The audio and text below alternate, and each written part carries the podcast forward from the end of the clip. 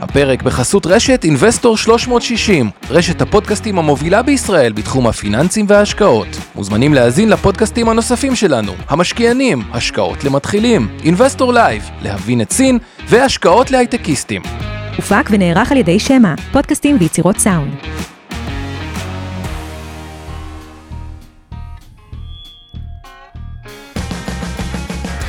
המשקיענים אבנר סטפאק ועומר רבינוביץ' בשיחה חופשית על התחומים החמים ביותר בעולם ההשקעות. ערב טוב, אבנר סטפאק מבית מיטב דש. לא עובר לך סטפאק הזה, אני לא פאק, אני פאק. יש נקודה שם בפה, עומר. רבינוביץ. יאללה, ערב טוב, חבר, מה קורה? היה שבוע מעניין. שרדת את הירידות בבורסה? היה ירידות. הרגשת? הרגשתי. ואז הגיע היום והכל תוקן? כן, בגדול כן. אה, לא הכל, אבל אה, הרוב, כן. אבל זה רק מזכיר את ה basic בהשקעות. אוקיי, אתה עולה יורד, עולה יורד, אבל בסוף אני רגע, בשתי אסטרטגיות שעושים וזה משחק ביניהם, יש לך שתי דרכים להשקיע, להרוויח כסף. אחד, זה לתפוס גלים. כן. אה, ארוכים, שאתם מבינים אותם אה, לטוב, לא- לא דווקא גל שעולה בשוק ההון, כאילו להבין איזה מודל עסקי של איזה חברה ולרוץ איתה. אה, והשני, זה להשקיע יותר במה שאני קורא לזה, גם דיברתי עם כמה מנהלי קרנות הון סיכון לאחרונה, שזה אסטרטגיה שהם כאילו, מצד אחד זה טרנדים החמים, מצד שני זה העזובים. מה זה העזובים? כל מיני חברות שהן טובות ומעניינות, ש... אה, לא כזה מעניינות. אגב, אתה יודע, חברה שאמרו לי ש... טובות ומעניינות שהן לא מעניינות. חברות שהן? טובות, אבל הן כן. כרגע לא בזרקור. השקעה מעניינת. אה, אה. הן לא בזרקור. הן יכולות להיות השקעה מדהימה, לא בזרקור. אתה יודע אוקיי. גם מי פעם היה בעזובים, שזה מצחיק להגיד? נו. אמרו לי, מאנדיי. כאילו, מאנדיי, פעם רצו לדבר איתם, אה, מה, הסיפור שלכם זה להתחרות במייקרוסופט? what the fuck, כאילו, כן. למי אכפת מכם, כאילו? ואז הרבה פעמים וליואציה טובה, אז בוא טוב, נדבר. אז, כל- אה, מה שאומר שהשוק גבוה, וזה כן. חלק ממה שנעשה היום, נדל"ן, נתמקד ב REITים, דברים מניבים. בכלל, הרבה שואלים אותי לאחרונה, למה אתה מתמקד יותר בנדל"ן, או שאני מדבר ב... ולא בחברות אה, טכנולוגיה ודברים שעשו. יש תקופות בהשקעות שבהן צריך ללכת לדברים. שצומחים לגל, מה שאני קורא ל- ל- לחברות שכאילו עושות טוב, עשו disruption, עשו... הייטק הצמיחה עלו- וזה, עלו על גל, ויש... ויש תקופות שבהן אני קורא לאסטרטגיה ללכת לעזובים. מה הכוונה? הן לא חברות פחות טובות, כן. אבל הן חברות שכרגע הן עזובות. כלומר, שהן פחות מעניינות, פחות בלב העניינים, פחות במרכז, התחום אולי יותר אה, משעמם, אה, אבל התמחור שם הוא make sense. עכשיו, למה אני מדגיש את זה? כי הרבה אומרים לי, השוק גבוה אז אני אצא ממניות. אני אומר, לא. יש פה בעיה עם האסטרטגיה של לצאת ממניות או לממש. הבעיה היא שהתזת בסיס, בסיס, בסיס, לפחות שלנו באינבסטור, שכל עוד הריבית אפס, אגב, ותשואות האג"ח, עוד רגע נראה את זה בפינת המכפילים, עוד יותר ירדו. כלומר, אג"ח ארה"ב שכבר עלה ל-1.4 ודיברנו אולי יעלה ל-1.6, 1.5, ירד ל-1.2. אג"ח מדינת ישראל לעשר שנים באחוז אחד. אחוז שלם. אחד, בעשר רוצו שנים לקנות. לשנה. סתם, אז, סתם. אז כל עוד שזה המצב, אז אין אלטרנטיבה. אז כלומר, הרוטציה למי שככה משקיע במניות יותר ספציפיות, היא צריכה להיות בין סוגי המניות. טוב, אז אה, א', אה, אנחנו נתחיל את השידור, אנחנו כבר נצלול אה, באמת למנה העיקרית של הנדל"ן, לא לפני שכרגיל אנחנו מזמינים אתכם לשאול לנו, להשאיר שאלות בצ'אט, חלק נענה בריל טיים, חלק נענה לקראת הסוף. אנחנו קצת מקצרים, כי הרגיש לנו בתקופה האחרונה שככה קיבלנו קצת פידבקים, לפעמים גלשנו שעה וחצי, שעה ורבע, אנחנו במגמת אה, קיצור. קיצור, 45 דקות. 45 לא נעמוד, אבל שעה. גג שעה. ונשתדל פחות. אה, אנחנו כן רוצים אה, אה, להודות כמובן לכל מי שאיתנו, אה, קבוצת הפייסבוק של אורה אריאל, שאנחנו אצלה, משקיעים לצמיחה כלכלית. אה, יש לנו, לא אמרתי את זה נכון? עצמאות, לא משנה, לא משנה, תמשיך. אני אדבר איתה על מיתוג. אורי טולדנו, שפה איתנו, אה, עושה דחקות על חשבוננו, אה, ומקליט לנו את הפודקאסטים, שאתם יכולים לשמוע, משקיענים, בכל הפלטפורמות של הספוטיפיי ופלטפורמות הפודקאסט האחרות, של גוגל ואפל וכולי. שיר פלדמן עושה לנו תמלול יחד עם רבית אבני. אה, זהו, וכמובן תודה לאנשי הצוות של אינבסטור 360, אורן ברסקי, אור חלמיש עמי ועמי ארביב, ואנחנו אה, יוצאים לדרך. לא, לפני שאני אענה לשאלה סופר חשובה של טל, שמזכיר לי שבאחת הפינות החברתיות הזכרתי תוכנית ליווי אה, למשפחות אה, שצריכות הכוונה כלכלית, אז אני מזכיר, יש שתיים, אחת זה עמותת פעמונים, השנייה זה עמותת חיים בפלוס, מודלים טיפה שונים, לא נחזור על זה הכל. טל, אה, יש לך את הנייד שלי, ואם לא, אז תרשום, 050-344-3030, את או אתה. תכתבו, אני אחבר אתכם לאנשים ספציפיים. כל מי שמעוניין להתנדב באחת משתי העמותות האלה, אני אשמח לחבר אותו. אה, זהו.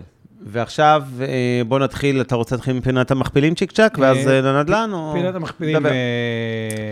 אוקיי, כרגיל, ונדל"ן. אז- אנחנו בפינת המכפילים. מפינת המכפילים. ו... הנה היא. אה, סך הכל אנחנו רואים פה, מתחילת השנה עדיין תשואות מאוד מאוד חיוביות. למרות הירידות של אה, הימים למרות האחרונים. הירידות, אז אה, ה-S&P 13.4, הנסדק פלוס 10, גרמניה פלוס 10, בריטניה פלוס 7, הודו פלוס 12, אה, סין, יפן, היחידות שעם תשואה סביב האפ- האפס, וגם ישראל, כבר היינו באזור ה-15 וה-13, ירדנו לאזור ה-8.5, 9.5 תשואה, תל אביב 35, 8.5, תל אביב 90, 9.5. מה שכן, שזה לדעתי אה, מעניין לו, אה, מכפילי רווח עתידי, ה-S&P סביב 21, הנסדק סביב 28, ובכל השאר מכפילים אירופה, סין קצת יותר אה, אה, נמוכים. מה שכן, הערה שלי, אה, סליחה, רק על המכפילים, אה, וזה באמת הסוגיה של דוחות, עונת הדוחות עכשיו של רבעון 2, שהתחילה בארצות הברית ועוד שנייה מגיעה לדוחות שלנו פה בתל אביב. רף הציפיות בעקבות דוחות רבעון ראשון שהיו מעולים ומפתיעים לטובה, כל תחזיות האנליסטים הועלו דרמטית, אתם רואים את זה פה בפער שבין המכפיל של נסדק אחורנית, 33, למכפיל קדימנית במרכאות של 28. הפער הזה של החמש נקודות, שהוא לא קטן, נובע מציפיות לגידול גידול. משמעותי ברווחים. יש מצב, זה קרה גם בעבר, שלמרות שהרבעון השני אכן צפו להיות עדיין רבעון אה, חזק ברווחים של החברות הבורסאיות, למרות האמור לעיל, אתם תתפלאו לגלות שלפעמים יש ירידות בתגובה לדוחות, כי לפעמים רף הציפיות כל כך גבוה, שגם אם מתקרבים אני- אליו, זה אני- מאכזב את השווקים. אני, אני ואבנר פה חלוקים, אני חושב שהדוחות מתומחרים, נכון שהצפי הוא להפתעה, ואני חושב שתהיה פה הפתעה להפתעה. אני חושב שאנשים, ב, ב, בעיקר, יש הרבה מאוד סקטורים, אה, לדוגמה, פיננסים, שחלק מהתחמושת שלו לא נגמר, אני לא מדבר רק על העליות המטורפות שהיו בשווקים שזה יתבטא, אלא גם על המשכנתאות ועל החובות המסופקים שאין אותם באמת. אה, נדל"ן שנהנה מריבית, אפרופו, אנחנו נדבר על נדל"ן, אחת הרגליים של נדל"ן ריביות נמוכות. השוק הפנים מזה שהריביות הן נמוכות ועיר to stay נמוכות באיזושהי מהמם. צורה, התשואות של האג"ח אפילו אה, ירדו. אה, אפילו כמו סקטורים, כמו נפט, גז, שהיה הסקטור האבוד בעשור האחרון, אה, או בכלל, אגב, טיפה שיניתי דעתי עליו לטובה, אה, באופן, אה, אני יכול להסביר אה, למה, אם, אה, לא עכשיו, אבל זה דווקא שיחה כן. מעניינת. אה, גם מחירי הנפט עלו יותר, אה, והדיגיטציה ממשיכה, כלומר, אני חושב, וכל הסופליי האדיר של הכסף, שהפד והתמיכות וכו', אני חושב שהולך רבעון מאוד טוב. מה שעלול להעכיר את על האווירה, זה אנחנו לא חלוקים, אני פשוט חושב שה... יותר טוב אפילו ממה שמצפים. אוקיי, בוא נראה. אה, מה שיכול להעכיר את האווירה, זה אותו גל רביעי, שכרגע, לא יודע, נראה שהוא is coming back, והשוק לא באמת... אה, מגלם את זה בעיניך? לא יודע, אתה יודע, זה מגפות, אני לא, לא יודע, אני לא, לא מחשיב את עצמי כמומחה, אבל מרגיש she's coming uh, back. טוב, בוא, בוא נעבור לנדל"ן. יאללה. אה, אז נזכיר עברנו. את הארבע, נדל"ן מניב, למה הוא כל כך סקטור היה מדהים, ויישאר... אה, כן, אה, בוא- בוא נזכיר לכולם מה זה נדל"ן אה, מניב מ- משפט. כי מדהים, כמה. ובוא נדבר, אני חושב שאנשים יודעים מה זה נדל"ן מניב, בואו נדבר על הארבע רגליים שלו. כן. אוקיי, אז בנדל"ן אה, אה, מניב, רגל אחת אה, היא ריבית, אה, שאנחנו נרצה שתהיה כמה שיותר נמוכה, כולם עוסקים בנדל"ן עם מינוף. רגל שנייה היא תשואת השכירות של אותם נכסים, אה, כלומר, ואז זה, זה גוזר את הבסיס של נדל"ן, מה הפער? כלומר, אם אני קונה נדל"ן ב-6 והריבית היא 3, מן הסתם יש פער משמעותי. רגל שלישית היא הביקוש לאותם נכסים, שזה מתבטא, אגב, בהיעדר ביקוש, שזה זוועת עולם, כי זה מתי שיכול להיות מרחץ דמים בנדל"ן, פשוט נכס שעומד ריק, ריק. לא מוזכר. זה מרחץ דמים. vacancy באנגלית. ובהינתן ביקוש חיובי, אז גם יש עליית מחירים, שמה שגורם לפער עוד יותר להתרחב. והרגל הרביעית, שבחלק מהחברות היא קיימת, אגב, אני אקרא לזה הרביעית והחמישית, אה, הם ביחד. הרגל הר... הרביעית היא, אחד, יש חברות נדל"ן מניב, אבל גם שעושות development, דוגמה קלאסית לזה, זה כן. עזריאלי, שהיא עכשיו בונה את המגדל הרביעי, עולה לה אפס פלוס מדד, או אחוז אחד פלוס מדד, בדיוק הנפיקו אג אחרי זה עשר שנים, כן. אחוז, פחות משני אחוז אה, עשר שנים, עולה לה לגייס את הכסף, והיא בונה בניין שהוא חדש, חדש בדרך כלל יותר טוב, והתשואת שכירות שלו היא שמונה או תשע, על מה שנקרא ה rent יחסית ל cost של לבנות את הבניין. אז יש חברות שגם יש להן לתוך הדבר הזה את היזמות, כן. כן. שיזמות חדשה היא בדרך כלל לתוך משהו שמראש זוכה לביקוש, בין אם זה, לדוגמה, יכול להיות בתי אבות או data centers, אתה, אתה לא בונה משהו שאין לו ביקוש או, או תחום, אה, אז זה רגל אחת. ורגל נוספת, שמאוד תומכת בחברות האלה, זה חוץ מהפורטפוליו הקיים, זה אותן רכישות. מה כן. הכוונה ברכישות? אם חברה מנפיקה אג"ח עוד פעם בשלוש, וקונה נכס שנותן 6 או 7 אחוז, אז הפער הזה אה, עוד יותר, אה, התשואה עוד יותר עולה.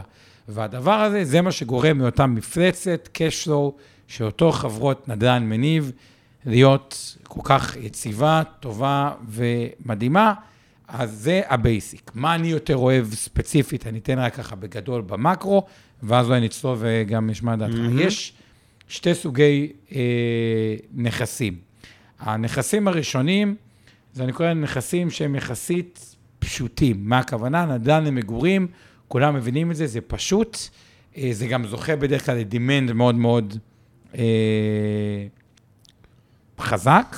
כן. אבל בדרך כלל, בגלל שכולם עוסקים בנדל"ן למגורים, הפער בין זה לבין הריביות הוא יותר נמוך. מה הכוונה, תסביר? מה הכוונה הפער בין זה לבין הריביות? אף אחד לא בונה נדל"ן למגורים שנותן 8% תשואת שכירות. ברור, תשואת שכירות. בישראל היא 2.5-3 אחוז נכון, לא, ו-90 אבל לא, כשאתה בונה, יש לך את הרווח היזמי, אז נגיד קצת יותר, חמישה, שישה. כן, אוקיי, בישראל, זה לא בישראל, רלוונטי, בחו"ל, הרווח בחו"ל. היזמי, אתה יכול למכור את הנכס נכון, כקבלן. אתה ואז אתה רואה תשואה של ב- ב- 3%. build to rent, ב- ב- build to rent, או renova, או- או או לקנות יותר. מצד אוקיי. שני, יש REITים שאני יותר נמשך אליהם בדרך כלל, שהן מתמחות בנכסים ספציפיים, שלא כל אחד רוצה לקנות. לא של מגורים, אתה מדבר לא, בתחומים לא אחרים, מגורים. כמו data זה- center. זה מסחרי, יכול להיות REIT של, אה, יכול להיות של בתי חולים, יכול להיות של קזינואים. נגיד, אתה יודע, לא כל אחד, קזינו אחד לקנות זה טירוף. זה, זה, זה כן. מסוכן. או אתר סקי אחד, או מגרש בייסבול אחד, זה מסוכן. אבל כשאתה קונה REIT שמתמחה בנכסים האלה, יותר, זה יכול להיות data center, זה יכול להיות אנטנות, זה יכול להיות מגוון רחב של... אה, לוגיסטיקה. אה, לוגיסטיקה. אה, וב REITים האלה, ה spread הוא אפילו עוד יותר גדול. כלומר, התשואת שכירות שקונים היא עוד יותר גדולה, וזה עוד יותר מפלצת אה, רווח אה, שוטף. אוקיי. אז אה, בואו נתקדם קצת. אה, שואלים אותנו כאן על, אה, יש פה כמה מניות ספציפיות של רגע נראה לכם בשקף, שאלו אותנו, אה, א' מ', מה דעתכם על נדל"ן מסחרי בארץ? לפני שעוד נגיע לריטים בארצות הברית, שזה יותר, הפוקוס שלנו הרבה הערב הולך להיות הנדל"ן בארצות הברית, אבל בישראל, נדל"ן מסחרי כמו מליסרון, גזית גלוב, אה, מה אתה חושב בעיניך? אז בואו ניתן איזה אזהרת סיכון קלה. אזהרת סיכון סיכון היא שתן לי, אני עושה את זה אתה עושה את זה מהר. כמו הפרסומות לתרופות, שבע שניות את ההסבר על התרופה ו-30 שניות את כל ההערות המשפטיות. אז חברים יקרים, כל מה שאנחנו עושים הערב זה לא ייעוץ השקעות או תחליף לייעוץ השקעות המוטל לצרכי נכסי כל אדם באשר הוא. ואם הזכרנו פה מניות, תניחו שבתיקי הלקוחות של אינבסטור 360 או בתיקי ההשקעות, קופות הגמל, קרנות הנאמנות, קרנות הפנסיה ותעודות הסל של מיטב דש, אנחנו מחזיקים בניירות האלה ולכן יש לנו אינטרס שאנחנו מדברים עליהם. אם הזכרנו פה איזה נייר, זה לא המלצה לביצוע השקעה או פעולה בניירות ערך, לא המלצה להימנעות, למכירה וכיוצא בזה. ועד כאן הערת האזהרה שלנו, ועכשיו בואו נדבר רגע על מליסרון ועל אה, גזית גלוב, שואל החבר א' מ', או החברה א' מ'. אוקיי, אז לגבי מליסרון ועזריאלי, זה גם אה, את הדברים, למרות שאסטרטגיות טיפה שונות. אה, אני סך הכל, יש פה סוג של דואופול, כלומר, אין יכולת לרשת או דברים האלה. אה, אגב, הוציא את הראל ויזל, שהוא צבר כוח, וזה ויזל. מאבק. ויזל, מאבק סופר מעניין. בינו בינו לבין ינקי. לקניונים, כן, כן. כי הוא באמת super brand, עם מלא חנויות, אף קניון לא יכול בלעדיו. אבל גם הוא לא יכול בלי אף קניון. אבל הוא לא יכול. גם בלי אף קניון. זה לא שהוא כאילו- אה, יכול להחליט שהוא עוזב את אה, קניון נכון, איילון פה, אה, לא נכון. יודע מה, זה לא... ו... הם מחזיקים אחד את השני. ו- ו- ו- ומדינת ישראל, בשונה ממדינות אחרות, נהנית משתי תופעות שהן מייצרות ממש חיובים מאוד על הקניונים. כן. אחד, דמוגרפיה חיובית, כלומר יותר עם הזמן. שתיים, כוח קנייה עולה. בסוף כן. יש יותר ויותר כוח קנייה בארץ, סך המדינה שלנו עם צמיחה אה, כלכלית. ושלוש, אה, באמת הקניונים נבנו גם כ entertainment center, כלומר, בקיץ מאוד חם פה. נכון. כשאתה רוצה להת- אה, להתאוורר עם הילדים והדברים האלה, הקניון הוא באיזשהו מקום, מקום שדי נוח, אכן. כאילו, מהבחינה הזאת, אוכל וכו', ועל זה מליסרון ועזריאלי, בניגוד לחברות קניונים בעולם, שהאג"ח שלהם עולה 3, 4, 5 אחוזים, נהנות ממימון באפס, והם ידעו לבנות תמהיל, ואז זה גם את ה offices ו medical centers ובתי רופאים ודברים. אני חושב שזה הכל חברות דפנסיביות, חברות טובות במינוף אה, גבוה. כן, למעשה על כל הדברים האלה אתה הולך לדבר גם בזום שלך ביום ראשון באינבסטור, אבל אני רוצה לחדד, נגעת פה לנקודה שהיא סופר מהותית בעיניי, והיא קצת מעוורת בעין את המשקיעים בנדלן אה, מסחרי, במניות נדל"ן מהסוג שהוזכר פה, שנשאלנו עליהם ואחרות, וזה באמת עלות המימון. תקשיבו, בישראל שוק האג"ח הקונצרני אה, מאפשר לחברות לגייס הון, אה, לגייס חוב, בעלויות מהזולות בעולם, ממש. עכשיו, זה פקטור דרמטי לחברות נדל"ן מניב. המשתנה כמעט הכי מהותי, מלבד באיזה, כן, בכמה משכירים את הנכס, זה כמה עולה לממן אותו. האם זה 1% לשנה, 3%, חצי אחוז או 7%. ברור שזה משפיע דרמטית, המרווח הזה בין התשואה משכירות אל מול עלות המימון של החברה, היא סופר קריטית. כל עוד שוק האג"ח הקונצרני מתפקד בתל אביב, כמו שהוא היה בשנים האחרונות, וכרגע לפחות אין איזה סיבה שמשהו ישתנה, אבל משבר קטן בשוק ההון כמובן יטרוף את הקלפים האלה. אה, אבל כל עוד זה נשאר ככה, זה בהחלט תומך במניות נדל"ן מניב מכל המינים והסוגים, לא סתם ראינו הרבה מהן כבר עולות משמעותית. אה, חלקן לדעתי, אני לא יכול להתייחס למניות ספציפיות, חלקן כבר ממש מחוץ לטווח ההשקעה בעיניי, אבל בגדול, זה מה שמחזיק הרבה מהשווי הגבוה של חברות הנדל"ן המניב, יותר מאשר באופן כללי להגיד, אוקיי, הריבית נמוכה, הכל עולה, זה נכון, גם מניות של הייטק וגם מניות של אה, אה, בנקים, אבל פה זה באמת פונקציה דרמטית בנדל"ן מניב, וצריך לזכור את זה, כי לא לעולם חוסן, ואי אפשר להתייחס לתשואות היום בשוק איגרות החוב, עלויות הגיוס המאוד מאוד זולות, כמשהו מייצג עכשיו ל-20 השנים הבאות. קודם כל, מדינת ישראל בשוק החוב מבנית, יש פה המון כספים אה, פנסיה, גם השתלמות יותר מהממוצע בעולם. זה לא הבעיה. וזה- אגב, כל העלייה של שוק איגרות חוב הקונצרני זה קרנות נאמנות, 80 אחוז ממנה, זה לא גמל פנסיה השתלמות. השחקנים הגדולים, לא, זה מנהלי אבל- קרנות ש... אבל- אבל פה שכל דווקא- יום נכנס להם כסף, הם חייבים לקנות, אין להם שיקול דעת, והם מעלים את המחירים, מורידים את התשואות, ובהתאם מורידים את עלויות הגיוס עבור אותן חברות נדל"ן מניב. דווקא בתוך חובב אבנה, דווקא יש לי שאלה שמעניינת אותי לשאול אותך. אה, אגב, לגבי גזית גלוב, אני פחות מכיר, אבל לא מבין את האסטרטגיה שלהם עד הסוף. נראיתי חברה קצת כאילו עם אה, אוסף של אסטרטגיות שלי לא 100% ברורות, אבל זה לא אומר שזה טוב או רע, אני פשוט לא, פחות מבין. אה, לגבי אה, אופנה, כי הרי בסוף כשאנחנו מדברים על עתיד הקניונים, והנדל"ן המסחרי בכלל, וגם פה יש הבדל בין אה, עזריאלי, מליסרון לבין ביג ואאוטלטים ודברים אה, אה, כאלה. איך אתה בתור חובב אופנה, כן. רואה את הדבר? יותר e-commerce, יותר omni-channel, ואולי שווה להסביר מה זה omni-channel, יותר רגע. חברות pop-up, כלומר... חנויות פה, כן. אה, אז אני אגיד שני- שתי מגמות. ועוד באופנה. בכלל, כן. אופנה, מותג- מותגים. תראה, שתי, שתי מגמות עיקריות שהשפיעו על קניונים בעשורים הקרובים, ב-10-20 שנים הקרובים, הקרובות, ואני חושב שכבר בשנתיים-שלוש, לא בעוד 15 שנה. אה, מגמה אחת זה כמובן ה e-commerce, שמה שהוא אה, מייצר זה יותר ויותר קניות כמובן באונליין, על חשבון הקניונים. אתה זה התנסה בזה גם? יגרום, ברור. טרמינל X, שיין וזה, אתה...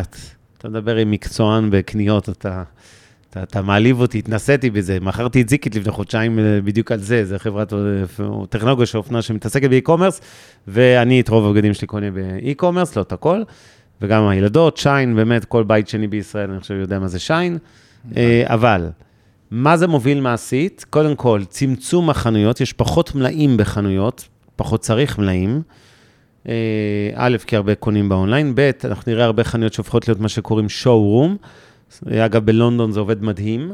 אתה רואה אה, אה, רשת כמו טד בייקר, אגב, אחלה רשת אופנה, value for money מהטובים בעולם לטעמי, לא רשת יוקרה. אה, ואתה בא לחנות, ויש לך נגיד ג'ינס או טישרט או איזה חולצת כפתורים, יש אותה בכל המידות, אחד מכל מידה, אתה לא יוצא עם שקית. מדדת בחנות, אין מחסנים, אין מלאים, אין... יש רק אחד מכל דבר, אתה מודד, תוך שעתיים שלחו לך את זה לדירה בלונדון או למלון שלך, ונגמר הדיון. ותחשבו שזה מאפשר להם להקטין את שטחי החנויות בין 30 ל-70 אחוז, כי פתאום לא צריך להחזיק אה, לא. קולבים עם אה, 12 מידות מידיום אין לזה ו-13 סיבה. מידות אקסטרה לארג', ולא צריך מחסנים, בדיוק. אז נראה פחות, יותר חנויות קטנות יותר בקניונים. מגמה שנייה, דיבר אגב, על זה זה פה מישהו, אמור תמיר לעלות, כרמל. לא- לוגית, לפי מה שאתה אומר, כן. אולי בהתחלה זה גורם לצמצום קצת הקניון, אבל long term, זה אמור לגרום למחירי שכירות להיות יותר גבוהים, כי עבור להיות. חנות יותר קטנה, כן, במיקום טוב, עדיף. לך לשלם טיפה יותר, לא? כאילו, זה אה, לוגיקה. יכול להיות, זה קשור, יש פה גם שאלה שמה יקרה לרשתות האופנה, הן מתמודדות, חלק גדול מהן, ראינו גל של פשיטות רגל, אה, בעולם משתנים כל מיני דברים, הרבה, בארץ פחות אה, מקובל, בארץ יש לנו רק multi-brand אחד, שזה המשביר לצרכן, זאת אומרת, multi-brand זה רשת שיש בה עשרות מותגים. בארצות הברית ראינו גל של קריסות, של כל הברניז ו-Century 21, הרבה ישראלים אוהבים לקנות שם רשת discount במרכז ניו יורק. אה, אה, נימן מרקוס בבעיות, אה, נורדסטרום עוד שורדת, אבל מייסיס מצב לא להיט. כן. ה discount מצבם קצת יותר טוב, למעט Century. עכשיו, זה בארצות הברית, ג'ייסי פני, אפרופו, אתם זוכרים, זה, זה, עוג, זה עוגנים של הקניונים, זה לא צחוק. הגענו למצב שהקניונים קונים רשתות אופנה כדי להחזיק את השכירות אצלם, אוקיי? שזה הזיה. אז אני חושב שבקטע הזה יש הבדל בין הברית לישראל, בקניונים האמריקאים נראה פחות ה multi-brand, זה יותר brandים ספציפיים, הנייקי, לולולמון, אדידס וכולי וכולי. שעושים מצוין, צריך להגיד. שעושים מצוין. בארץ יש פחות את הבעיה הזו, כי מראש אנחנו פה single brands ולא multi-brands, שוב למעט משביר. ומגמה שנייה שנראה בישראל, או שלישית בחו"ל, זה השינוי של תמהיל, כן, אה, אה, זיו, המ- המחסנים שייכים לאותן חברות, אני אומר מחסנים שצמודים ב- ב- מאחורי הקלעים של החנות. אתה נכנס לחנות בקניון, יש תמיד איזה מחסן שם. כש, כשלא צריך לקנות, אה, לא צריך אה, להחזיק מלאי, כי שולחים לך את זה הביתה, אין צורך במחסנים. כן. המגמה השנייה שנראה בקניונים, שינוי לא קטן בתמהיל השוכרים. עד היום, 85% מהקניונים בישראל זה תמהיל של אופנה וקוסמטיקה, זה הפארמים, זה כל רשתות אה, קבוצת פוקס וקסטרו ואחרים שאתם מכירים. אני חושב שאנחנו נראה את זה יורד לכיוון ה-70-75 אחוז, ו... למה, כמה זה היום? זה יותר מש... 85, 85 85 זה באמת אחוז משטחי? קניונים בישראל זה אופנה וקוסמטיקה ביחד, אוקיי? כולל משקפיים כמובן ועוד דברים. כמה זה אוכל? אני... אוכל זה הרבה פחות, בוא, כן. אוכל בדרך כלל יש מתחם, אה, אתה יודע, כן, food כן, court.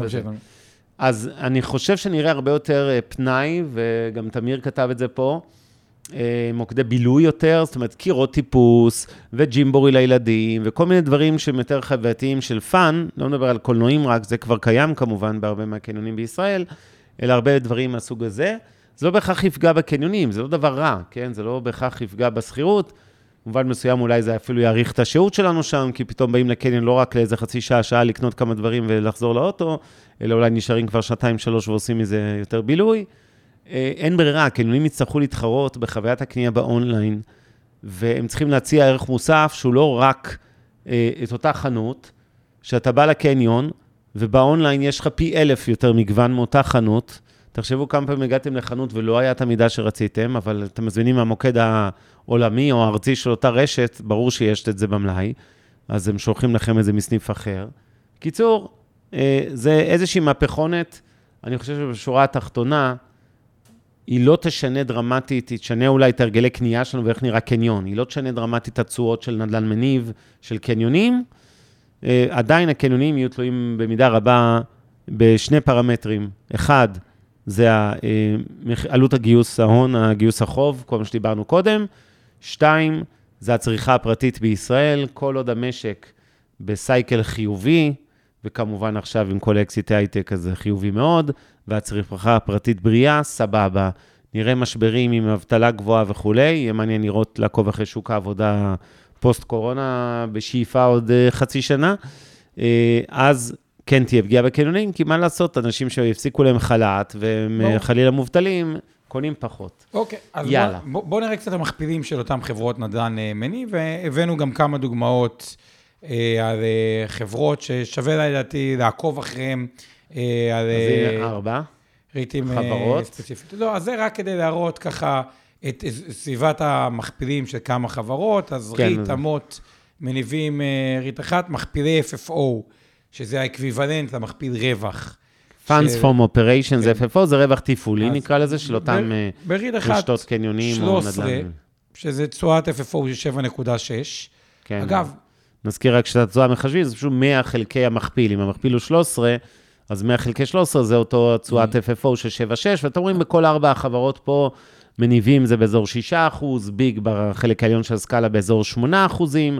זה אה, תשואת ה-FFO שלהם אה, השנתית. עמוד 6.3, אגב, לא זול, צריך לזכור, זה אחרי עליות של כ-60 אחוז מתחילת השנה. כן, המניות האלה עלו 50-60%. כבר חזק, רואים פה אה, אבל... בין לא 35 יודע, אני חושב עדיין, ל-64. בעולם של ריבית אפס, נכס מניב שאחרי הכל, אחרי הריביות, אחרי הכל, מניב 6 עד 8 אחוזים, בניכוי גם לא מאוד אה, אה, נורא. עכשיו, מה כן. היתרון שלהם? ובואו ניקח את אמות כדוגמה. לאג"ח, לשש שנים, שזה לא יותר אג"ח... משש שנים זה לא, זה מח"מ, יש לכם ממוצע שש שנים, זה אג"ח ל-11-12 שנים. זה אחד, כן. מח"מ של שש שנים, נכון, כן. שזה אגרוך. מגייס ב-0.26 פלוס מדד. אה, אז זה וואו. אה, המחיר שלו. אז תחשבו כמה... זה התשואה ליתר דיוק. זה לא עלות הגיוס, זה זה היום כמה זה נסחר לא בבורסה, אבל כשהוא יבוא לגייס... זה היום, נכון, זה הוא- גוזר את זה- העלות זה הבאה. פלוס קצת, אוקיי? תחשבו ביג, שאיגרת חוב של חברת אמות, חברת אה, נדל"ן אחת מניב, אחת מהגדולות בישראל, עם התשואה שהיא נותנת למשקיעים בה, זה לפני מס וכולי, כן? היא בסך הכל רבע אחוז לשנה, ל-11 שנים בהשקעה, 12 שנים, 13, משהו כזה, עם מח"מ של נכון, חצי מהתקופה הזו, שיש, מעל 6 שזה שנים, נכון. תחשבו כמה זול לה לקחת כסף בבורסה. ולהשתמש בו ולקנות זה. עכשיו, אני רוצה לדבר פה על משהו חשוב. רגע, זה המוטי יקר, ביג בארבע שנים, מינוס. מינוס 0.13 פלוס אוקיי. מדד. אתם משלמים לחברה בשביל הזכות להלוות לה כסף, אוקיי? אמנם זה צמוד למדד, אבל אתם משלמים לה 0.13, פלוס מדד. מקבלים את המדד. אז אה, ברור וכולי. שנותנים לך כסף אבל, בחינם. אבל, אבל יותר- פה אני רוצה לגעת באחת האנומליות הגדולות, ואני יוצא לשנייה, פותח סוגריים מנדל"ן ועובר לשוק המניות, בהקשר של אנומליה בין שוק האג"ח הקונצרני לשוק המניות. תראו מה ראינו פה. ראינו ארבע מניות של חברות נדל"ן שעושות תשואת FFO של 6 עד 8 אחוזים, שמחלקות בחלקן, ריטים מחויבים ממש לחלק את רוב הרווחים כדיבידנדים, שהתשואה שלהם, בלי עליית מניה, רק מדיבידנדים, הרבה פעמים יכולה להיות בין, אה, לא יודע, 2.5 ל-4, 5 אחוז לשנה. בדיוק. בדרך כלל זה יהיה... שנייה, ואותן ארבע חברות, במקום הסולידי יותר של אגרות החוב, נותנות לכם קרוב לאפס. עכשיו, איזה היגיון יש למשקיע שמתלבט, נניח שהוא חושב שאחת מהארבע האלה היא חברה מצוינת. למה שאתם אה, יכולים לקבל תשואה שוטפת, אני לא מדבר על עליית וירידת מחיר המניה בבורסה, אני מדבר רק תשואה מדיבידנד. ניקח את ריט אה, כדוגמה, ריטים, אתם יודעים, מחויבים לחלק 95% מהרווחים שלהם הם בחו"ל, ונדמה לי 90 בישראל, כמה זה בארץ, תזכיר לי.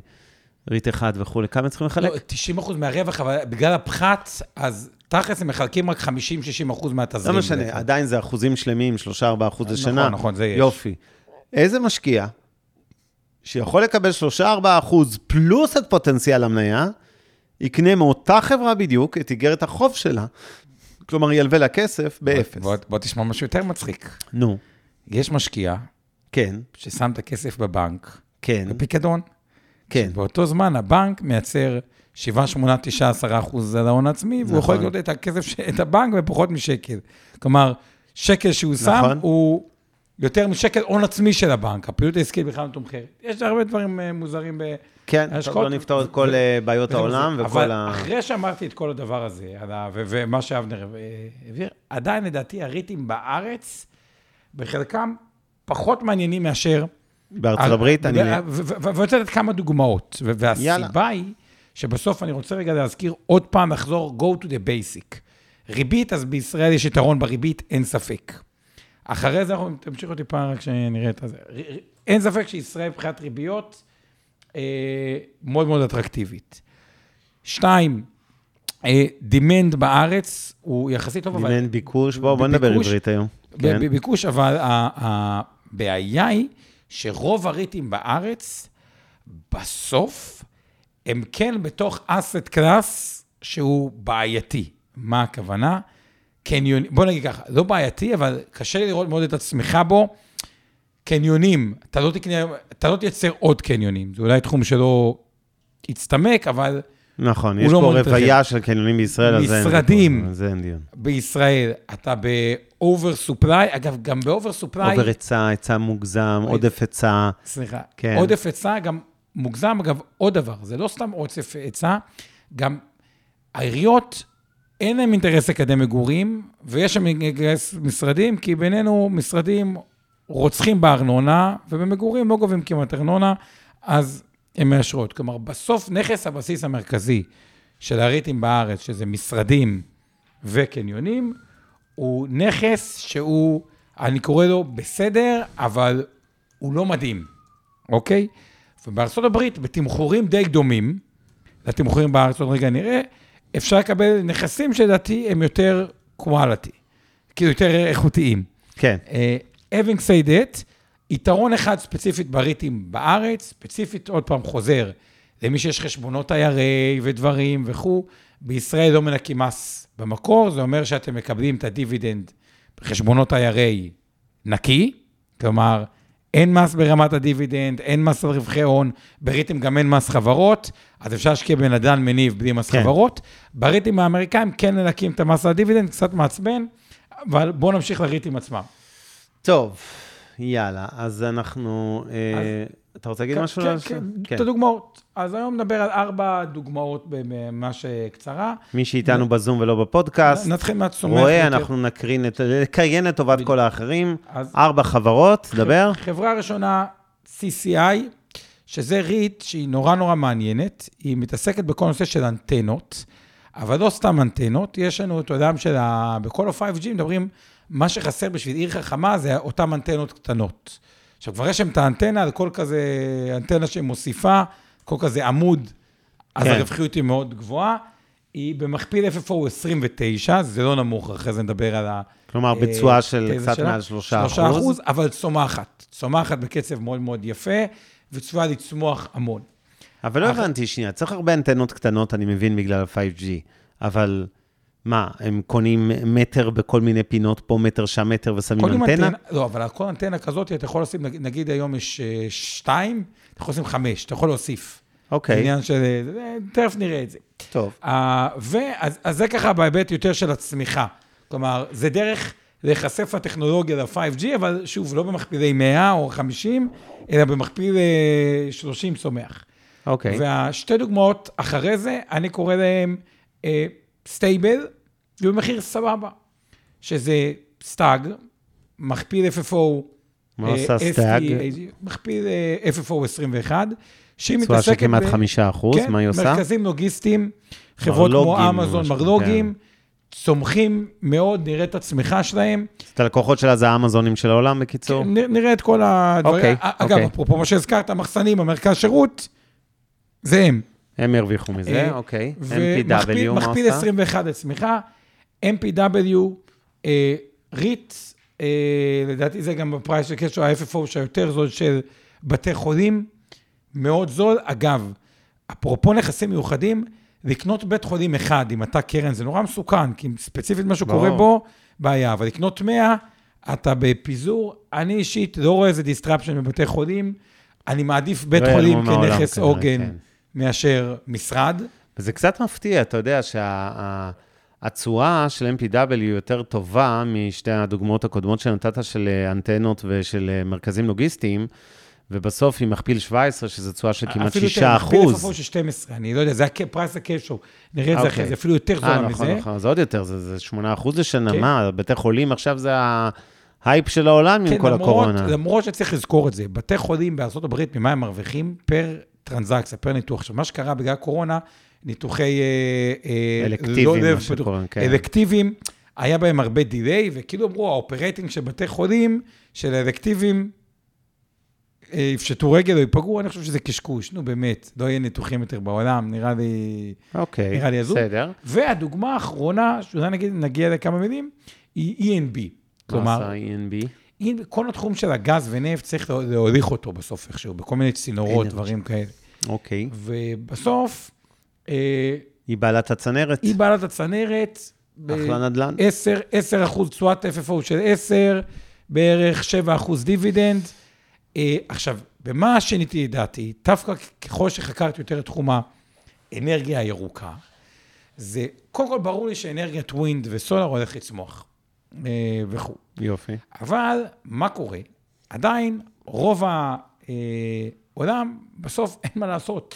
לשנות באמת, זה, זה, זה, זה תהליך של 50 שנה, 70 שנה, 30 שנה, עד שאולי לא תשתמש בנפט או בפחות. זה תהליכים נורא נורא נורא ארוכים. אוקיי. עכשיו, מה שקרה בשנים האחרונות, היה לך cycle של פחות השקעות ב...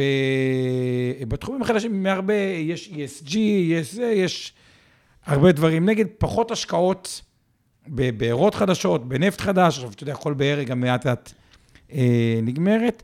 גם יכול להיות לך סייקל פתאום של נפט עולה, כי, כי, כי ה, אה, גם אם ביקוש נשאר אותו דבר, ההיצע יקטן, וגם בסוף, פה זה לא הימור על הנפט, זה יותר על האינפרסטרקציה, על הצנרת, על כן. הדברים האלה. אוקיי, אז בואו נעבור אחת-אחת ממש. אה, אוקיי, אני, אני רק אוסיף לך שתי דוגמאות אה, לריטים, אם כבר נגענו בכל מיני נישות. יש את אקווינוקס, זה לא הרשת אה, מועדוני כושר שאתם אולי מכירים מניו יורק. אקווינוקס זה data center, זה EQIX, שעושה אה, נדל"ן ל data center, זה תחום שצומח, כן, כל המרכזים האלה של אה, חוות שרתים וכולי. יתרונות של צומח, ביקוש. קשיח, במגמת עלייה, כל החברות עוברות לעננים, צריכות עוד data centerים ועוד, וזה קורה בכל העולם. תבדוק וזה תחום- דנו בינתיים מה המכפיל FFO שלהם, שנגיד כן, להם, אגב. חברה ועוד חברה מטורפת. שתבדוק, זה well, well זה ה-well tower, זה הבתי אבות האמריקאים, זה מגדלים כאלה של אה, בתי אבות. וגם זה תחום, אה, בטח בעולם מזדקן, ובעולם המערבי היותר עשיר, שגם אה, ריט שצומח מאוד חזק, יש לו ביקוש קשיח. אני אוהב תחומים כאלה שאתה מסתכל אסטרטגית 20 שנה, גם אם לא באת להשקיע עכשיו ל-20 שנה, ואתה בא לכמה ש...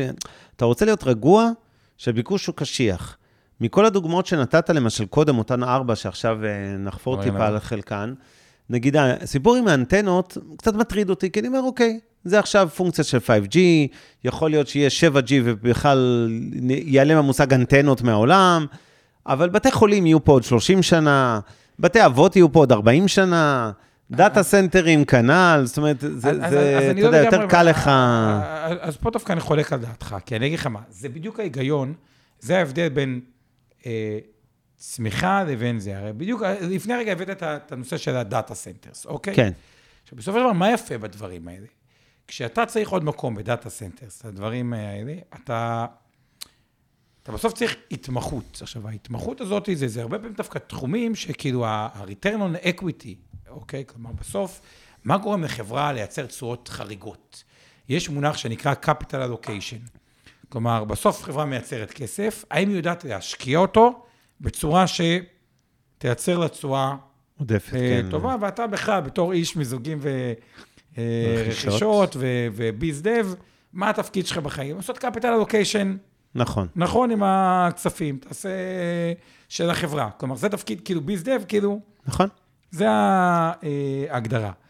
עכשיו, דווקא בתחומי נישה, data centers, או הדברים האלה, היכולת, תחומי נישה צומחים, אני אתן דברים, היכולת לייצר capital allocation, שמייצר תשואות של 30 אחוז לשנה, וזה, היא הרבה יותר גבוהות ויש פחות התמחות. אז אני לא לגמרי מסכים, אבל בוא, בוא, בוא נצלול ונראה ככה אה, כן, רק אענה פה בזריזות לשאלה של דפני, לגבי אה, שני הריטים שאני הזכרתי, זה של אה, בתי אבות, זה Well אה, נקרא, Welltower, נדמה לי שזה גם הסימבול W-E-L-L, כמו well, ו Equinox זה EQIX, אוקיי? לא להתבלבל עם מועדוני כושר, Equinox אה, זה ה REIT של ה data center, EQIX.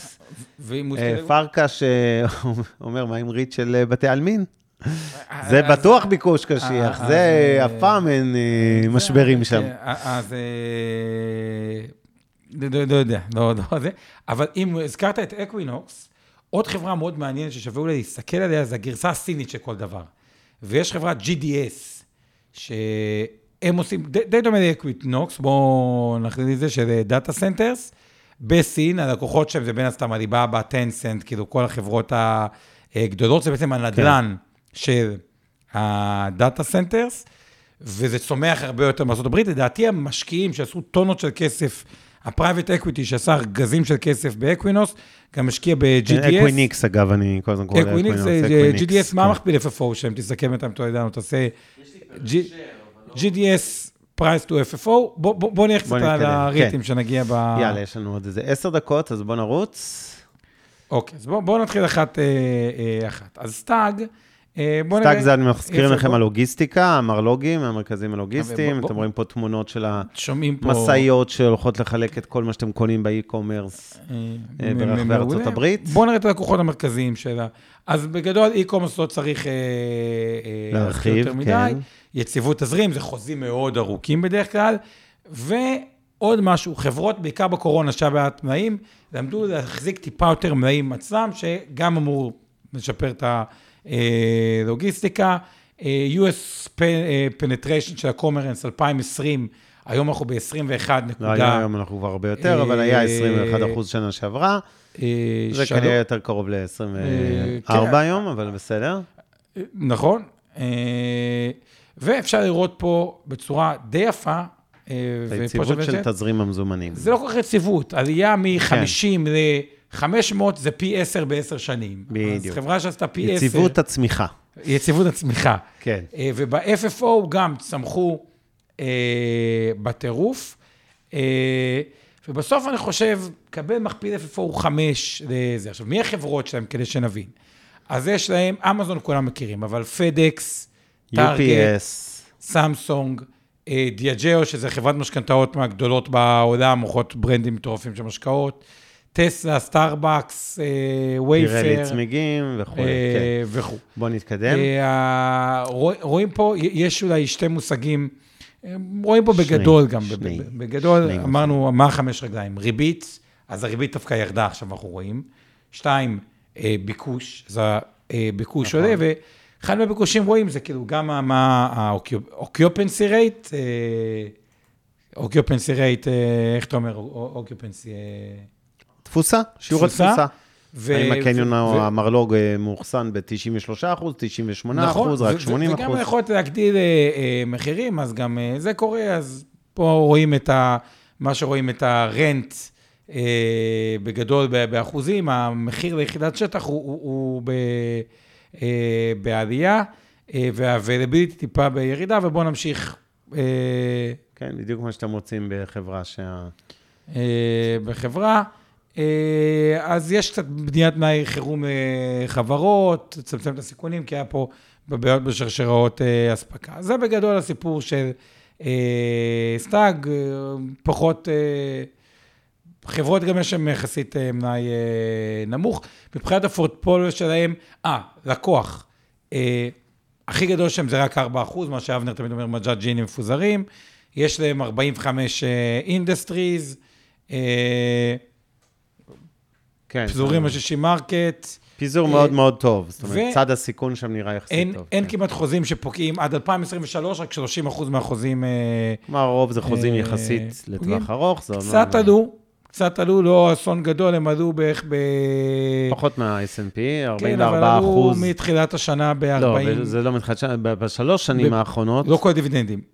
לא, כן, בשלוש וחצי שנים האחרונות, המניה עלתה ב-44 אחוזים, כן, בזמן שה-S&P עשה 59, כלומר, מתחת למדד. עכשיו, קצת מצחיק, בקורונה הם ירדו, כלומר, זה- זה דוגמה לעיוותים בשוק ההון, הם הם ירדו כן, איזה כמו כל השוק, 40 כן. אחוז בדברים כאלה.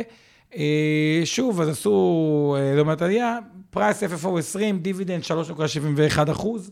לא יודע, על פניו נראה לי יותר הגיוני להחזיק את זה מאג"ח. כאילו, נשמע אה, הגיוני. על פניו, בואו נמשיך אה, אה, הלאה. הלאה, רוץ. אה, זה הלאה קצת. אנחנו ב Crown Crown Castle. Castle, ה CCI. עכשיו, רגע. מה עושה? Crown. Castle? זה... בוא- הנ- בוא- בוא נסביר רגע את הדבר. העולם צריך יותר קיבולת לעתיד. כלומר, בסוף, אחת המהפכות שקורות בעולם זה הבית החכם, והכל חכם, יהיה לנו צ'יפ על המזרון, איך אנחנו ישנים, אבנר, איך אתה ישן בלילה? כמו תינוק. אבל אתה ישן מעט. אבנר, תדעו אחד האנשים הכי- שישנים הכי מעט שנתקלתי. ארבע וחצי שעות, זה לא מעט. מה? אתה, אני מקבל לך לפעמים וואטסאפ באחת, ואז בארבע. ואז בחמש בבוקר, כדי להראות, אבנר מראה לי שהוא מתעורר. בוקר טוב, תקשיב, עומר, מה נשמע? אתה יודע מה התשובה של כל פולני טוב, יהיה מספיק זמן לנוח בקבר, לא צריך להתאמן כבר עכשיו. כן, למרות שפעם אחת, יש גם סיפורי גבורה לפעמים, שהוא לא. משנה איזה כל מיני דברים כאלה. פעם אחת שלחתי לו וואטסאפ בשלוש בלילה, לא, שאני לא אשכח משהו למחרת, פתאום עונה לי בשלוש ושתי דקות. עכשיו, זה שיגע אותי, כי אני יודע שהוא קם כל יום הרגיל שאני אומר. לך באותה דקה ולקח שתי דקות כאילו לענות, זה הבעיה? אה, לא, ה- ה- הקטע שפתאום אתה גם ערב בשלוש, אז באמת אמרתי, מתי אתה ישן? כי אתה קם כל יום בחמש. אבל לא משנה, הכל הולך להיות כן. חכם, בית חכם אה, אה, זה חכם. והדבר הזה, אחת הבעיות שיש, כשנכנסים קצת לטכנולוגיה לעומק, ולא ניכנס פה לטכנולוגיה לעומק, זה אי אפשר רק עם אנטנות גדולות וקיבולת גדולה, צריך הרבה יותר אנטנות קטנות. קטנות לעיר חכמה. ובסוף, אה, אז יש את הקראון קאסל, יש את האמריקן טאוור, אבל זה מה שהם... אה, כן, אה, עכשיו, מה שיפה עושות. במודל של הריט הזה, זה שהוא גובה הכנסות על שימוש, על כמות התעבורה של המידע שעוברת באנטנות הקטנות האלה, זה לא רק נדל"ן של אוקיי, כל אנטנה 100 דולר לחודש לזה, זה ממש לפי היקפי תעבורה. זאת אומרת, הם מרוויחים פעמיים, גם הנדל"ן בבסיס וגם מהצמיחה המואצת שיש בהיקפי אה, אה, תעבורה ברשת. אז, אז בדיוק, אז- בואו נראה קצת את המכפילים, את המניה, בואו בוא נמשיך טיפה קדימה. אז העולם הישן, אמרנו, העולם החדש יותר, אה, אין לי more capacity, זה יותר אה, זה כבר לא רק הודעות טקסט, זה יותר מזה. כל זה פתרונות טקט, טקטיים אה, יותר. בואו נראה לו טיפה למטה. כן. אה, וטוב, פה יש פה אין באמת צורך, את כן, ה... הבנו את זה, בואו נראה את אה, ה... נרחיב, אבל צומחים ורווחים, ב-12% צומחים, בשנה. שזה צמיחה מאוד גבוהה לריטים, כן? אין הרבה כן. סגמנטים, גם לא בריט, גם בסתם חברות שצומחים בהכנסות לאורך עשור, 12% אה, בשנה, זו צמיחה מרשימה, במקביל גם האבידה שלהם. עלתה משמעותית. הצפי שיהיה עוד יותר צמיחה בעתיד. למה? כי ה... כי, כי ה-4G, ה-5G, כי כאילו זה, זה, זה, זה, זה, זה אמור מאוד מאוד אה, להגדיל את זה, זה יותר הצמיחה, זה דרך נוספת להיחסך לכל תמת ה-5G או ה-4G או הטכנולוגיה. אה, אתה רוצה להגיד מילה לגבי זה? כן, צד הסיכון של חברה כזו, זה כמובן, ה...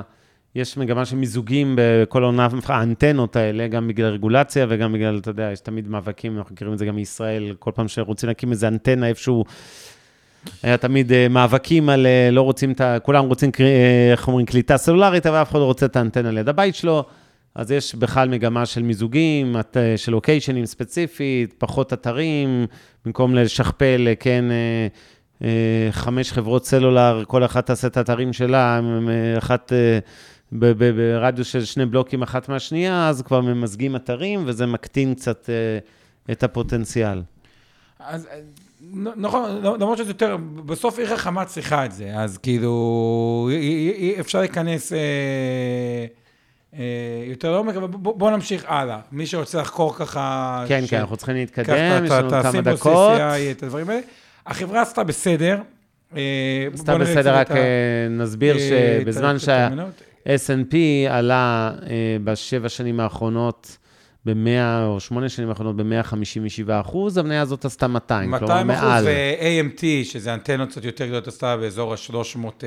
ל-10 אחוזים. משהו אחוז, עדיין, אה, החברה היא לא קטנה, 87 מיליארד, אבל עדיין תשואת דיבידנד של 2.3. עכשיו, זו חברה ש... שוב, אג"ח ארה"ב נותן אחוז נקודה 2, 2.3 זה יותר מאחוז נקודה 2, וצומח. כן. אה, אז... אה, חן מזכיר לי שיש גם מיזוגים בענף התקשורת, אז גם זה אה, מצמצם את ה... אגב, אגב, יש הסבר, אתה עם. חן עזרני?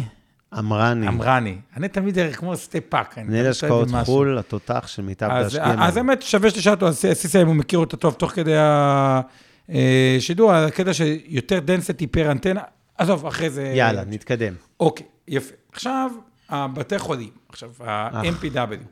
עכשיו, פה יש משהו שהוא, קודם כל רואים את הגידול המאוד אה, גדול בנכסים. מ-2010 היה 1.4 מיליארד ל-21 אה, אה, מיליארד. עכשיו, הנקודה היא שלדעתי MPW היא הריט הכי גדולה בעולם לבתי חולים. אוקיי. אה, וזה היא פועלת, נכס... אני מניח, רק בארצות הברית? לא, גם בבריטניה. וואלה. אה, והוא, לא יודע, כל פעם שאני חוזר לבייסיק, ל- אתה יודע, עכשיו אני כבר חרדתי אחרי הסיפור על אה, הריט שאמרתי, מה יכול לקרות עם EPR, שעשה לי טראומה. אוקיי, שלקחתי את זה, מה מה יכול לקרות עם מה? יכול, what can go wrong with uh, REIT? כן. שבתי חולים, אני כן. כבר לא אומר על כלום, אני כבר אה, הפכתי להיות בן אדם חרדתי, בקטע של וודקין. הנה אה, דוגמה למניה שהייתה דווקא בפיגור משמעותי. כן, אבל שוב, צריך בשבע לזכור שנים את זה. האלה, אני- שש אני שנים? כאילו משווה את זה ל-S&P, אבל... אה, ברור שזה לא המדד הרלוונטי, אבל... א', שהיא עשתה 62 אחוז, זה הרווח הון, זה לא כל דיבידנדים שזה חמישה, אחוז בשנה, אחוז זה היה מדביק את זה, כן. בשנה. ובסוף, אני לא מצפה גם שחברה כמו של ריטים של בתי חולים, תנצח לי את NVIDIA או את פייסבוק. כן. כלומר, יש פה סיכוי ויש פה סיכון. כלומר, נכון. מהבחינה הזאת. אבל כן, בסוף אני אומר common sense. יש לי חברה שעושה חמישה אחוז דיבידנד וצומחת. נראה לי יותר הגיוני להשקיע גם בתמחורים של היום, שכאילו הם לא זולים. בוא נברח משוק המניות, תהיה אינפלציה, אבנר, תהיה עליית ריבית. בסוף אני אומר להם, אוקיי, אז מה אתם מעדיפים? אג"ח במינוס 0.14 פלוס מדד, או משהו שצריך 5% דיבידנד עם צמיחה. ולא יודע, לא, לא עושה לי... לא. אה, טוב, אה, נחזור ל... אז זה- אז זה החברה אה, אה, הבאה. ה market cap שלה הוא לא מאוד גדול, 12 מיליארד, דיבידנד 5.5 אחוז, price ל-FFO הוא 11.61. תשואה של חמש וח- חמישה אחוזים וחצי. כן, לא, אבל price FFO הוא חמישה 11.65, אחוזים זה וחצי. 9 אחוזים בשנה. על פניו, נראה לי אה, מעניין. אה, אוקיי, בואו נאמר, אגב, מבחינת זווית תכנונית, זה דווקא אין היגיון לקנות ב-IRA לפעמים. אה, כי שוב, מנקים את המס במקור, לא ייכנס סוגיות... אה, טוב, והריט הרביעי והאחרון שלנו, אה, אנברידג'. של האנרגיה, דיברנו על צינורות אה, הנפט ברחבי ארצות הברית וקנדה, אז פה רגע, אבל כן אני רוצה, כי אני חושב שיש... הנפט והגז. כן. אנקדוטה על נפט ו- וגז. בסוף יש לך פוסיל ויש לך את כל האנרגיות המתחדשות, שזה ניוקליר, גז ו nuclear, חוץ מ nuclear כמובן, solar ו wind. עכשיו, הנקודה היא כזאת, שאני די התחלתי להשתכנע שזה קצת מזכיר גם את עולם ה retail, כלומר, רוב הצמיחה היא תלך ל e-commerce, אבל עדיין יש לך את ה brick and mortar. mortar. לבנים פה בעברית. אה, הנקודה היא כזאת, שבסוף כמות האנרגיה בעולם היא, היא, היא במגמת עלייה שצריך אותה. כלומר, יש לך מעמד ביניים שנבנה בסין, בהודו, בכל מיני מדינות. יש מהן מדינות שאין חשמל יציב, אין כאילו וכו'. עכשיו, הפוסל אנרגי זה הדבר אה, היחידי שמייצר את האנרגיה הזאת. עכשיו, שואלים באמת, למה חברה כמו אקסון, כן. שאגב, סיפור מרתק, את הסיפור אין של לנו אקסון... זמן לסיפורים על אקסון, נשאר לנו שלוש דקות, דבר. הבנתי. אז עשתה תשואות מטורפות לאורך השנים, וזה עכשיו אה, עשור קצת אה, אה, אבוד, אז בין השאר בגלל להמר המקומות הלא נכונים. אבל בסוף, בסוף, בסוף, זה עדיין עיר to stay אה, מהבחינה הזאת.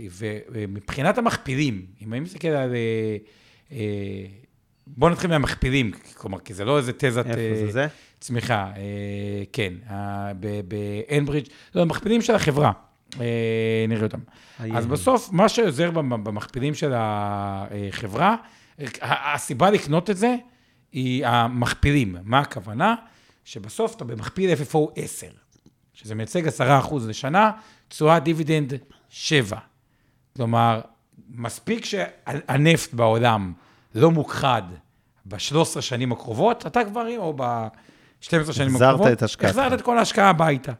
ואז מפה אתה. באזור הבונוס. כלומר, ההחזר פה הוא מאוד מאוד גבוה. כן, זה באמת משקף רמת סיכון יותר גבוהה לתחום האנרגיה, לעומת אה, בתי חולים או דברים אחרים שדיברנו עליהם. נכון, אה, הדיבידנד עולה פה בצורה... אורי, אתה... אה, הדיבידנד עולה בצורה די אה, עקבית, צופים שהדיבידנד אגב יעלה ב-2025 ל-3.5 מ-2.77 דולר, כלומר צופים אה, עלייה, אה, ובואו נראה כאילו... שלושה וחצי. שלושה אה, דולרים וחצי. שלושה כן. וחצי. אה, טוב, האמת לא, מי שככה רוצה... כן, בואו בוא נצלול לסיפור, אתה לא רוצה לצלול. לסיפור. היא חברה ש... נתנה תשואה על הפנים, אפשר להגיד, אה, זהו, אז זה לא כזה, תחשוב על זה. בגלל הדיבידנד זה השמן. 19 אחוז, אבל זה on top על... זה on. top על 7.3 תשואת אה, דיבידנד, אגב, שהייתה יותר זולה, זה אה, עוד יותר אה, זול. במילים אחרות, הייתם עושים שם בערך 13 אחוז לשנה, נגיד, בשלוש שנים האחרונות. אה, 13 אחוזים לשנה, כן. כן, אז... ואז? אה, אוקיי, אז אפשר לראות את הנושא, כי דיברנו אז, אה, אם נתחיל לסכם את ה... אה, אוקיי. את אז הוובינר הזה. אנחנו רוצים גם לענות לכמה שאלות שיש לנו אז- פה, אז ולהזכיר. לכם בינתיים, כל מי שיש לו רעיונות, דברים שאתם רוצים שנדבר עליהם בשבוע הבא או בשבועות הקרובים, אתם מוזמנים להשאיר לנו פה בצ'אט. אנחנו לקחנו כל מיני עצות טובות וחכמות שלכם משבוע שעבר, ויש לנו כבר תוכנית להתייחס אליהם בחודש הקרוב, לא תמיד זה מיד, אבל אנחנו בהחלט הולכים להתייחס. אני רוצה קצת לענות פה לשאלות. קודם כל, מכיר ריט בשם O, שאלו אותנו עליו, כי אני לא כל כך מכיר, או לפחות לא מספיק בשביל... בטח, אי אפשר, או, אה, אה, Realty היא אחת מהחברות, אה, מישהו אומר, או, אגב, גם שווה לעבור עליה, היא חברת triple net, כלומר, השכרה לטווח ארוך של נכסים, בעיקר נכסים, אגב, אה, מסחריים. אה, אז יש את O, NNN ו-SRC. בתוך העולם הזה, אני יותר אוהב את SRC, קצת יותר בתמחורים טובים, אבל או ריאליטי חברה שעשה גם תשואות מטורפות בעתיד, דיבידנד עולה לדעתי יותר מ-25 שנה ברצף. טוב, חידה לצופים ולמאזינים המושבעים שלנו. מה עושה חברה בשם Service Corporation International בארצות הברית? Service Corporation International, אוקיי? אה, שירות לחבר... או חברת שירותים בינלאומית. אה, זוכרים שעלו פה, התבדחנו מוקדם יותר על ריטים של בתי עלמין? אז זה לא ריט, זה חברה לשירותי הלוויות, היא נסחרת בבורסה, אשכרה עם השם הזה, SCI, אז אה, מי שמאמין שכמות ההלוויות הולכת לגדול משמעותית בשנים הקרובות, מוזמן לבדוק. יש לי תחושה שהיא נסחרת בזו, לא בדקתי מספיק את התמחור, אז אה, כרגיל זה לא המלצת השקעה, אבל לא יודע, נראה לי תחום אפל להשקיע בו, לא היית מפחד להשקיע בחברת שירותי הלוויות? תשמע, בסוף חברות זה עניין של ניהול ומודל עסקי. מודל עסקי אני קיים, אין ויכוח. כן. אם ה... אתה יודע, אגב, אני לא נותן לזה בזה. בוא נגיד לך במה אני מסכים איתך. אני חושב שהלוויה של בן אדם, יש הרבה אנשים שאיך ההלוויה שלהם תיראה, היא מאוד מאוד חשובה. באמת, אה, Keep it simple. ולא חשוב מה יזכרו מהם, ואתה יודע, אם היא עושה את זה טוב, ויש שם מודל אה, עסקי, אחלה. אה, תשמע, מה אני אגיד לך? אני סתם בשביל הספורט אה, ככה רץ עליה בריל טיים לראות כמה שווה חברת שירותי הלוויות בארצות הברית. בשנייה, אבי מרקוביץ' מזכיר שהוא השקיע והפסיד שם כסף. כמה חברה כזאת שווה? זרוק מספר. וואו, זה משהו ש...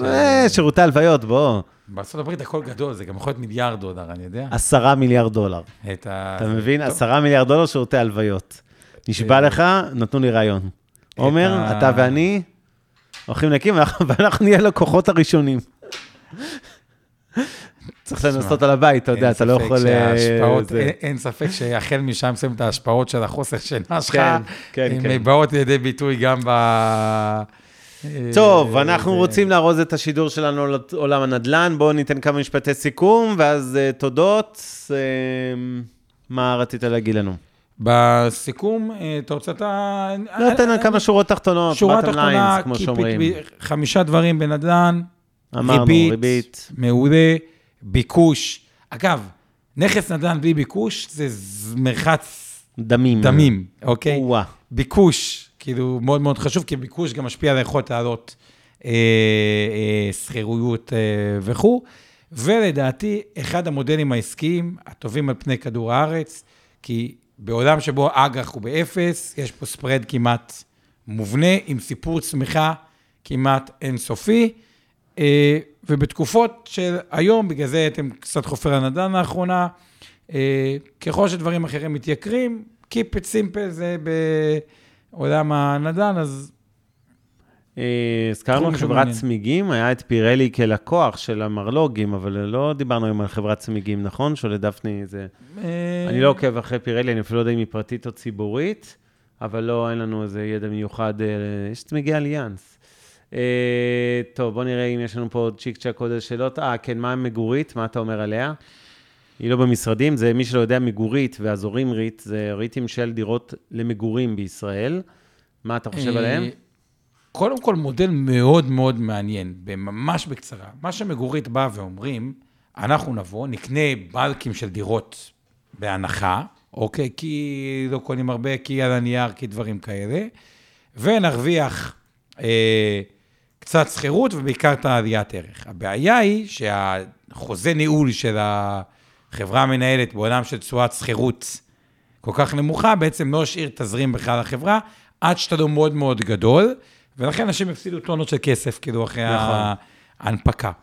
החל משלב קוראים לזה, מסוים- אגב, J curve, זה נראה כמו אה, מקל של, אה. כמו J, או מקל של אה, אה, מטריה, בדרך כלל בהתחלה, עד שהיא בונה את התיק שלה, יש איזה downside קצת- כזה. נכון, נכון, נכון, קצת מזכיר private. דמי ניהול וכל מיני סיבות אחרות, בדיוק. כן. עכשיו, אני חושב שהם, השילוב של מחירי הנדל"ן שעלו, וזה שהם כבר בסוף קרב, כלומר, התחילו להגיע מסה קריטית, מפה העתיד אמור לראות יותר... אה, יותר אה, טוב. ורוד, אבל אה, ימים אה, קשה יגידו, לי אבל עם פה... התשואות למגורים בישראל. אין, בדיוק, זה לא המודל הקלאסי של... אין בשר. של, אה, לא שאין בשר, כי, כי, כי, כי יש הרבה ערך במגורים. זה כמו שקונים דירה למגורים, זה לטווח כן, ה... אבל להמר עכשיו על. זה שמחירי הדיור ימשיכו לעלות, נראה לי קצת... לא, אבל, הם כבר עלו מאז, כלומר, ההון העצמי של חברה... עזוב, זה זה היסטוריה, זה כבר שהוא מגולם, לא בא לידי. ביטוי, זה לא מגולם, זה לא. מגולם. בטח שכן. את הזה, אבל, אבל. זה, זה לא המודל הקלאסי של ריט.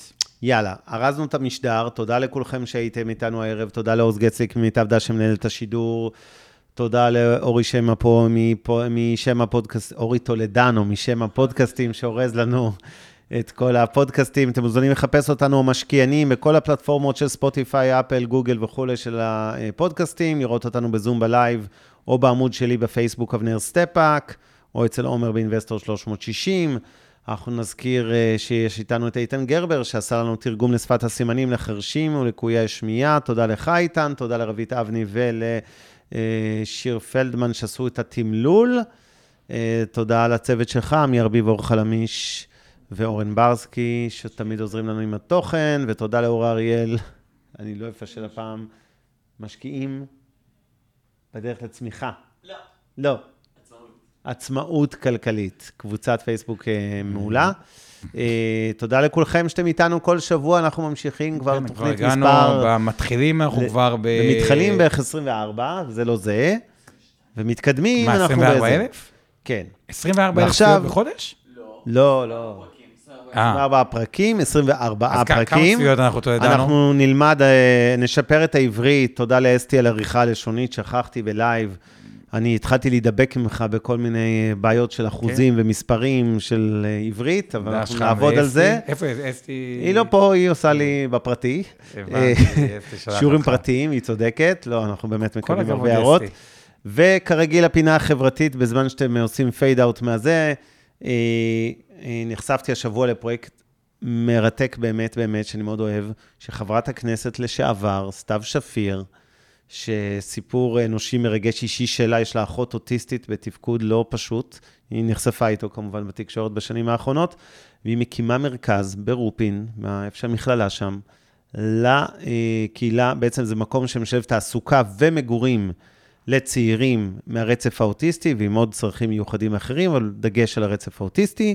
הם גם יחוו שם קצת לימודים, סטודנטים שיבואו להתנדב שם, זה מרכז תעסוקה, זאת אומרת, הם גם עובדים שם, הם גרים שם, ישראל, לצערי, אה, את הקהלים האלה הרבה פעמים מזניחה כשמגיעים לגילאים של ה-20 פלוס. ההורים הולכים ומתבגרים, צריכים להתמודד עם לגדל ילד בן 25-30 פלוס, אה, או ילדה עם תפקוד אה, קשה. זה לא סיפור קל, וזה בדיוק סוג המיזמים שאני אוהב לתרום להם, וכמו שדיברנו, אנחנו הולכים לתרום להם, שנינו, קוראים לזה שירה, עם ראשי תיבות, אז אתם יכולים לחפש, רופין, שירה, יוד ריש, גרשיים, אני לא זוכר מה זה אומר, היי, או סתיו שפיר, אני בטוח שתמצאו את זה, מי שרוצה גם להצטרף, בשמחה. וזהו, שיהיה לילה טוב, כרגיל, תעשו טוב, זה יחזור עם ריבית והצמדה. מעוניינים ללמוד יותר על עולם ההשקעות? האזינו לפודקאסטים נוספים שלנו. המשקיענים, אבנר סטפאק ועומר רבינוביץ' בתוכנית אקטואלית עם כל מה שחם בעולם ההשקעות. Investor 360 Live, אורן ברסקי ועומר רבינוביץ' מארחים את בכירי שוק ההון ומבינים את הטרנדים החשובים לשנים הקרובות. להבין סין עם יובל ויינרב, עם כל מה שרציתם לדעת על הענקית מהמזרח. השקעות להייטקיסטים עם צח איציק, שיבנה איתכם תוכנית כלכלית להגשמת החלומות שלכם. והפודקאסט ההשקעות למתחילים, לכל מי שעושה את צעדיו הראשונים בעולם ההשקעות.